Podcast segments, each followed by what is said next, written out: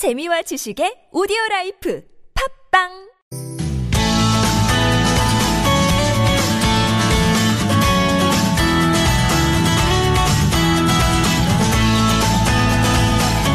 앞으로 수요일은 SH의 임대주택 관련 상담 그리고 전월세 관련 상담이 격주로 진행됩니다.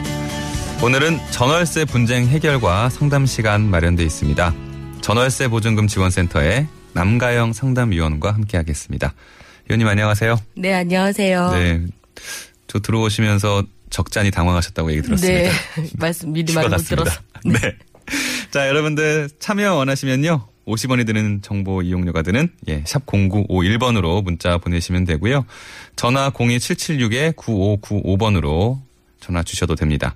그리고 카카오톡 이용해서 참여하실 분들은 플러스 친구에서 TBS 라디오 검색하신 다음에 친구 맺기 하시고 개인정보 동의창에 동의 하신 다음에 성함과 연락처 입력하시고 이용하시면 되겠습니다. 그럼 먼저 지난주에 받았던 문자였던 것 같아요. 예, 0309번님. 빌라에서 전세로 살고 있습니다.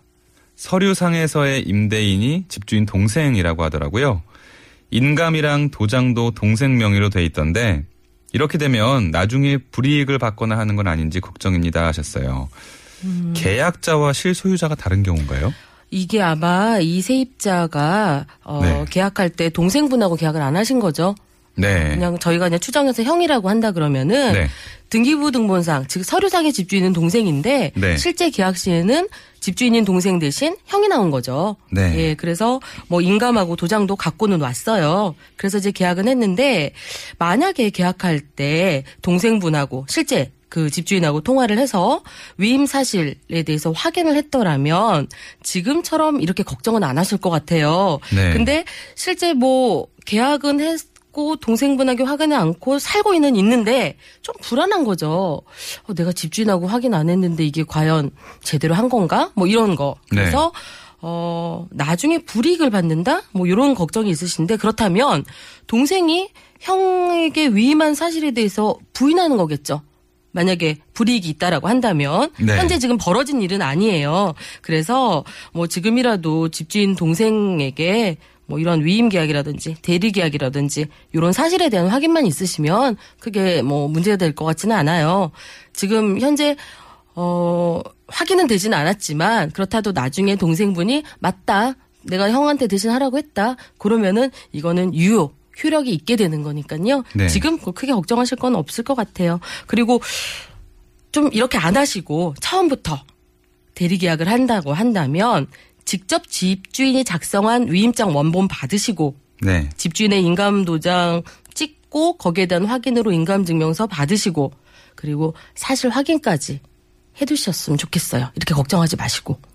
제가 예전에 얘기를 하나 들은 게 있는데요. 여기 동생분과 통화해서 위임 사실을 확인했다면 괜찮다고 하셨잖아요. 일단은 지금으로서는 동생이 아닐. 경우도 그럼 이제. 복잡해지는 거죠. 예, 이게 그러면은 사기 치려면 예, 그럼 사기 이제 형사건으로 가야 되는 거니까. 아, 그러면 복잡해지는 그렇죠. 거지만 이게 또 예, 형의 위임장을 또 원본을 받아 놓고 또 통화해서 확인이 됐다면 뭐 지금 크게 걱정하실 단계는 아닌 것 같습니다. 네, 맞습니다.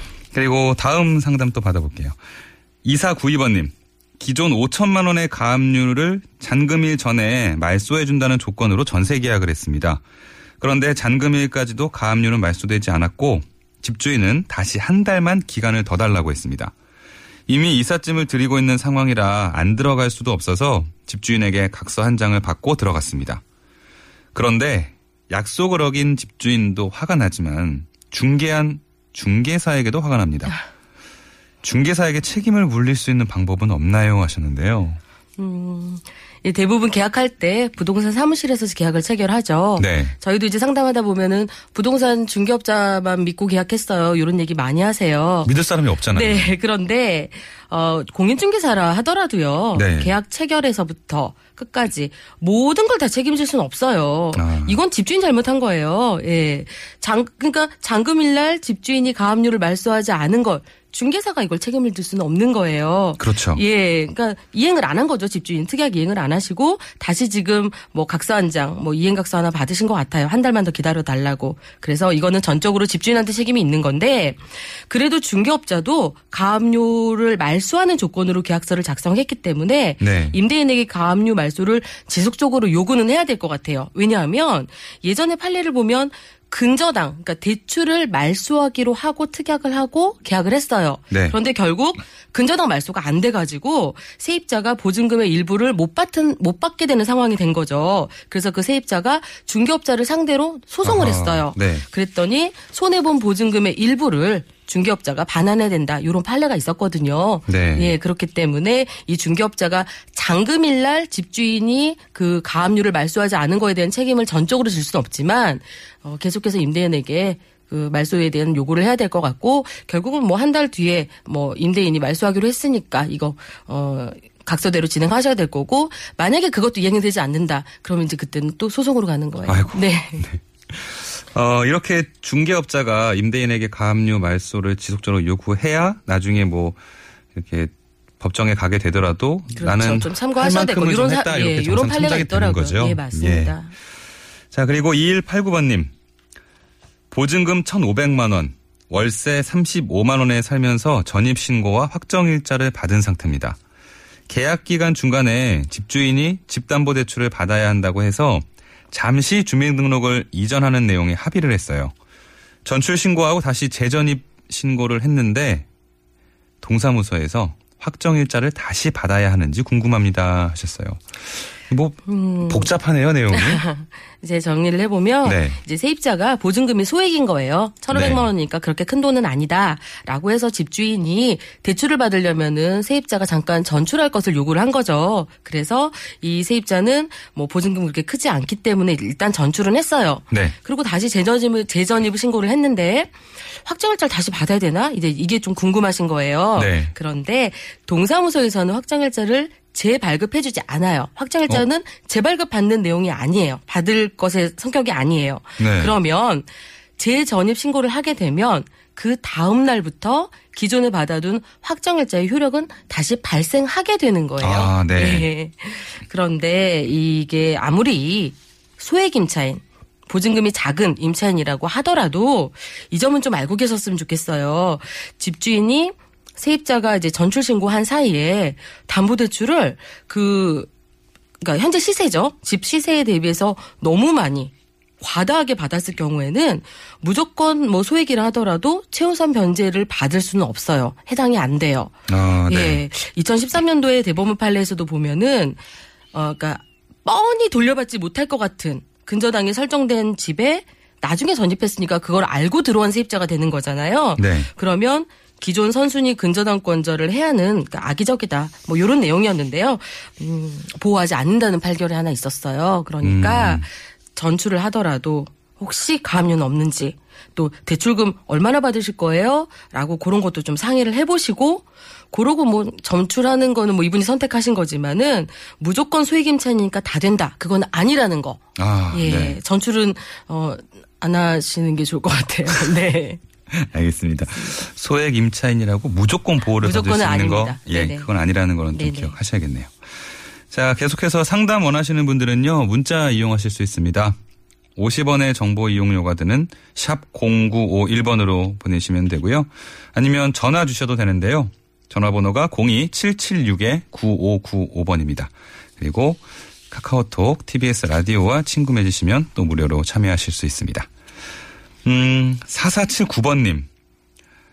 아, 요즘 이런 경우 좀 많을 것 같아요. 교환 학생으로 온 영국인 친구가 반전세로 보증금 5천만 원에 월세 50만 원으로 계약을 하려고 합니다. 친구가 한국말이 서툴러서 집을 계약하는데 도움을 주고 있는데요. 외국인도 보증금 5천만 원에 대해서 보호를 받을 수 있나요? 만일 보호가 된다면 어떤 절차를 밟아야 하는가요? 이렇게 보내주셨어요. 그렇죠. 내국인. 즉 우리나라 국민은 전입 신고를 하죠. 네. 예. 그럼 외국인은요. 일단 90일 이상 체류를 하는 외국인이라면 외국인 등록을 먼저 하셔야 돼요. 아, 예. 네. 그리고 체류지 변경 신고라는 게 있습니다. 그러면 외국인 등록이나 체류지 변경 신고를 하게 되면 주민등록 이나 전입신고에 가름하게 돼요. 그러니까 우리나라 내국인들이 음. 전입신고한 것처럼 그래서 외국인 등록신고를 대학 요건으로 보기 때문에 임대차 보호법상에 적용을 받을 수가 있어요. 그런데 어 체류지 변경 신고라는 거 아마 모르시는 분들도 많이 있으실 거예요. 그러면 체류지 변경 신고를 이제 어디서 해야 되냐? 어, 그동안은 뭐 출입국 관리사무소 라든지 아니면 시, 시군구청에서만 이제 등록 외국인의 체류지 변경 신고를 할 수 있었는데요. 네. 최근이에요. 지금 2016년 9월 30일 이후부터는 가까운 이제 읍면 동사무소 주민센터에서도 할 수 있게 된 거예요. 되게 가까워진 거죠, 그만큼. 네. 그렇다고 뭐 아무 곳이나 가서 하시면 안 되고요. 거주지 관할. 동사무소 갔다면 주민센터라면 거주지 관할 주민센터에서 체류지 변경 신고를 한다. 그래야만 음, 네. 내국인처럼 주민등록을 한 것처럼 거기에 가름하는 대항력이 생긴다. 이렇게 말씀드릴 수 있고요. 어, 확정일자도 이제 계약서에 받을 수가 있어요. 그래서 외국인도 주택임대차 보호법에 의해서 보호를 받을 수 있기 때문에 체류지 아. 변경을 하면 네. 확정일자 당연히 부여할 수 있는데 계약서 들고 아까 말한 이제 어 가까운 읍면 사무소 도움 주민센터에서 받을 수도 있고요. 여기 이때도 마찬가지로 거주지 관할이에요. 네. 하셔야 되는데 등기소도 되고요. 공중사무실, 법원 다 됩니다. 그래서 확정일자 받으시고 체류지 변경 신고 하시면은 어 주택임대차 보호부상의 보호를 받을 수 있다. 이렇게 말씀드릴 수 있겠네요. 어. 그러니까 보호를 받으려면 외국인 등록을 하고 또 그렇죠. 체류지 변경 신고를 반드시 해야 된다는 그렇죠. 거. 맞습니다. 예. 이렇게만 하면 내국인과 예. 똑같은 보호를 네, 받을 수 주택임대차 있으니까요. 보호법상에 대항 요건이 있기 때문에 대항력이 네. 있다. 예, 그렇게 네. 말씀드릴 수 있겠네요. 4479번님 영어로 친구에게 잘 석, 예, 그런데 저희. 센터에서도 이제 외국인들 많이 오시거든요. 요즘 참 많아요. 예, 굉장히 많으신데 간혹 저희 한국말 굉장히 잘하시는 분들도 계시고요. 예, 네. 저보다 잘하는 분들도 꽤 있더라고요. 있습니다. 당황, 예, 당황할 때가 저도 있어요. 가끔 그랬어요. 네. 자, 다음 상담 또 보겠습니다. 아, 3497번님이신데요. 아, 신혼이신가 봐요. 신혼집을 공동 명의로 계약할 예정입니다. 그런데 결혼 전 남편이 살고 있었던 원룸이 계약 만기 전이라 남편의 주민등록은 원룸에 그대로 두고 저만 신혼집에 전입신고를 하고 확정일자를 받을 예정입니다. 공동 명의로 계약을 할 때 한 사람만 전입신고를 하고 확정일자를 받아도 임대차 보호법 적용을 받을 수 있나요? 하셨어요. 요즘 음. 젊으신 분들 공동 명의로 계약하는 경우 많이 있어요. 네. 물론 주택을 사는 경우도 있지만 지금 이제 전세 계약을 하는 거죠. 네. 어, 세입자가 이제 공동으로 계약을 했으면 사실은 어, 대항력 요건은 계약자가 전입 신고와 거주를 해야 되는 거죠. 그렇죠. 래서 원칙적으로는 임차인 두 분이기 때문에 두 분 모두 전입 신고가 되어 있어야 하는데요. 전세 보증금을 이제 공동 명의로 계약을 한다라는 거는 어, 해당 그 전세 보증금 임차권에 대해서 각각 지분이 얼마가 있다라고 나눌 수가 없어요. 이런 거를 어, 불가분 채권이라고 하는데요. 음. 네. 물론 주택을 내가 공동으로 산 경우에는 지분이 있어요. 소유권에 대한 건 이런 물건이기 때문에 내가 이 지분의 2분의 1, 뭐 이 사람이 2분의 1 이렇게 할 수가 있는데 전세 계약이라는 건 이건 임대차 채권 계약이기 때문에 뭐 보증금 1억이다. 그럼 5천만 원은 이쪽 돈, 이 나머지 5천은 내 돈 이렇게 나눌 수가 없는 채권이에요. 아, 예. 그래요? 그렇기 때문에 따라서 전세 명의자 중 한 사람만 여기서는 지금 어, 아내분만 어, 남편은 이제, 나, 이제 전입을 못 하시는 상황인 거예요. 그래서 네. 명의자 중 한 사람만 전입 신고가 되어 있다고 해서 뭐 절반은 대항력을 인정하고 절반은 인정 안 해줄 수 없어요. 그런 거는. 애매하네요. 예, 그렇기 네. 때문에 명의자 두 사람 중에 한 사람만 전입 신고하고 거주하고 있다라고 한다면은 대항력과 우선 변제권의 효력이 있다라고 해석할 수 있어요. 어, 우선 변제권이라는 거는 당연히 계약서상에 확정일자 받았다라는 그런 근거 하에. 예, 네. 그래서 일단 한 사람이라고 하더라도 대항력 있는 거예요. 네. 어, 그러면 한 사람이라도 하는 게 낫겠군요. 당연하죠. 반드시 하셔야죠. 네, 알겠, 네. 아, 제가 당연한 거 너무 궁금했네요. 네. 자, 그리고 다음 문자 6,400번인데요. 교회에서 목사님이 거주할 전셋집을 계약하려고 합니다. 세입자의 이름은 교회 이름으로 작성을 하고 목사님이 전입신고와 확정일자를 받을 건데요. 이렇게 해도 주택 임대차 보호법으로 전세금이 안전할까요? 하셨어요. 음. 세입자 이름이 땡땡 교회. 그렇죠. 예. 예. 주택 임대차 보호법은 원칙적으로 주민 등록이 가능한 자연인, 즉 사람만 대상이에요. 그런데 법인이 임차인이라면은 임대차 보호법에 적용이 안 되죠. 받을 수 아. 없습니다. 예. 그런데 예외적으로 임대차 보호법이 적용되는 법인도 있어요. 그런데 교회는 일반적으로 비영리 재단, 재단 이거든요. 네. 예, 그렇기 때문에 주택 임대차 보호법이 적용되는 법인으로 볼 수 없어요. 예. 아. 그렇기 때문에 계약자는 땡땡 교회고 그다음에 목사님이 주거로 살면서 전입 신고나 확정일자를 받아도 임대차 보호법상에 이런 뭐 적용을 받을 수 있는 대항 요건이 아닌 거예요. 이거는요. 네. 그래서 부득이하게 이렇게 해야 되는 경우라면 집주인의 동의를 얻어서 어 전세권 설정하시면 될 것 같고요. 반드시 동의가 있어야 되는 거고요. 네. 아니면 계약자를 이제 목사님 개인으로 하고 계약서를 작성을 해야 돼요.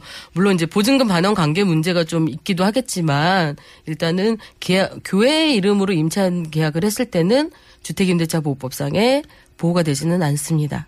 네. 그러면 주택 임대차 보호법에 적용이 되는 법인도 있는데 교회는 비영리 재단이기 때문에 안 된다. 예, 각- 그럼 어, 영리 재단은 괜찮은 건가요? 그건 아니고요. 이제 네. 보호법 이제 법 조항을 보시면은 어 중소기업 기본법 2조에 해당하는 비- 법, 법인이라든지 그 아. 법인이 선정한 직원이 뭐 거주했을 때 기타 이제 몇 가지 이제 조건이 있어요. 아, 네. 또 세부 사항을 또 네네. 살펴서 적용을 해 봐야 욕은. 어쨌든 저 해당이 안 되세요. 아, 요 네. 교회는 또 비영리 재단이기 때문에 안 가장 좋은. 거는 전세권 설정을 하시는 게 좋을 것 같아요. 요 형태로 계약을 하신다면 임대인의 동의 얻어야 되는데 임대인들이 이거 동의 잘못안 해주죠. 그러면은 이제 예 계약자를 목사님으로 하신다라든지 아. 두분 사이에 그런 다른 관계가 있으셔야겠네요. 네, 알겠습니다. 자, 그리고 하나 또 살펴보겠습니다. 0425번님. 계약 만료는 아직 1년여 남았는데 집주인과 전기요금 때문에 언성이 높아졌습니다. 그래서 이사 간다고 얘기했더니 집주인도 그러라고 했습니다. 이럴 경우 집주인은 언제까지 보증금을 돌려줘야 되는 거죠? 하셨는데 집주인과 이또 임차인이 또 감정 싸움이 남았어요. 된 그쵸, 것 예. 같아요. 네. 예, 거주하다가 집주인하고 좀 약간 말다툼이 있는 거죠. 예. 구체적인 계약 해지에 대한 언급이 없어요. 그냥 이사 간다. 혹은 이사 가라. 라고 홧김에 하는 말들은 유효하지가 않아요. 예. 네. 정말 이사 가야 할 거라면 만약에 정말로 그러면 언제까지 보증금을 돌려줄 건지 손해배상은 뭐 누가 해야 되는 건지 뭐 등등을 따져가지고 입증 자료 즉 임대차 계약 뭐 기간 만료 합의 해지서 뭐 예를 좀 길지만 네. 예, 이런 거를 계약 기간 중에 합의 해지로 인정이 되는 거예요 입증 자료가 있어야만 네 주택임대차 보호법은 세입자가 2년의 기간 동안 안정적으로 거주하는 데에 중점을 두고 있어요. 그래서 기간 전에 세입자의 사정이나 변심이나 어, 뭐, 홧김으로 이사를 가야 할 때를 따로 규정해 놓은 게 없습니다. 네. 예. 그리고 뭐 저희 상담하다 보면 간혹 세입자가 이사 간다고 말하면 3개월 정도 지나면 보증금 돌려줘야 되는 거 아니에요? 라고 생각하시는 경우가 있어요, 실제로. 네. 그런데 이거는, 어, 묵시적 갱신, 즉, 자동 갱신이 된 경우에만 해당되는 거지, 이렇게 1년이 딱 기간이 정해가지고 명시한 기간을 정해놓은 계약 기간 동안에는 뭐 3개월 후에 돌려줘야 된다. 요거 적용되지 않아요. 즉, 여기 아직 합의 해지 안 된 거예요. 합의 아직 안 되신 거예요. 그죠? 그냥 예, 홧김에. 감정만 본- 지금 좀, 예. 안, 좀 상해 있는 상황이신 것 같아요. 네, 알겠습니다. 아, 이거 뭐 이사, 보다는 그냥 집주인과 잘 말로 해결을 해서 예 남은 계약 기간을 채우는 게 훨씬 더 효과적이지 않을까 이렇게 생각이 되네요. 네. 아 오늘 꼭 100m 달리기를 한 기분이에요. 저 2주에 한 번씩 오시니까 네. 많은 상담 내용을 전해드리려고 저희 정말 열심히 했습니다. 아, 네. 지금까지 전월세 보증금 지원센터 남가영 상담위원과 함께했습니다. 위원님 고맙습니다. 네, 감사합니다. 네, 이 시간 이후에 전월세 관련한 상담은 서울시 전월세 보증금 지원센터 02-2133에 1200번에서 1208번까지 상담 받고 있으니까요. 이곳으로 상담 신청해 보시기 바랍니다.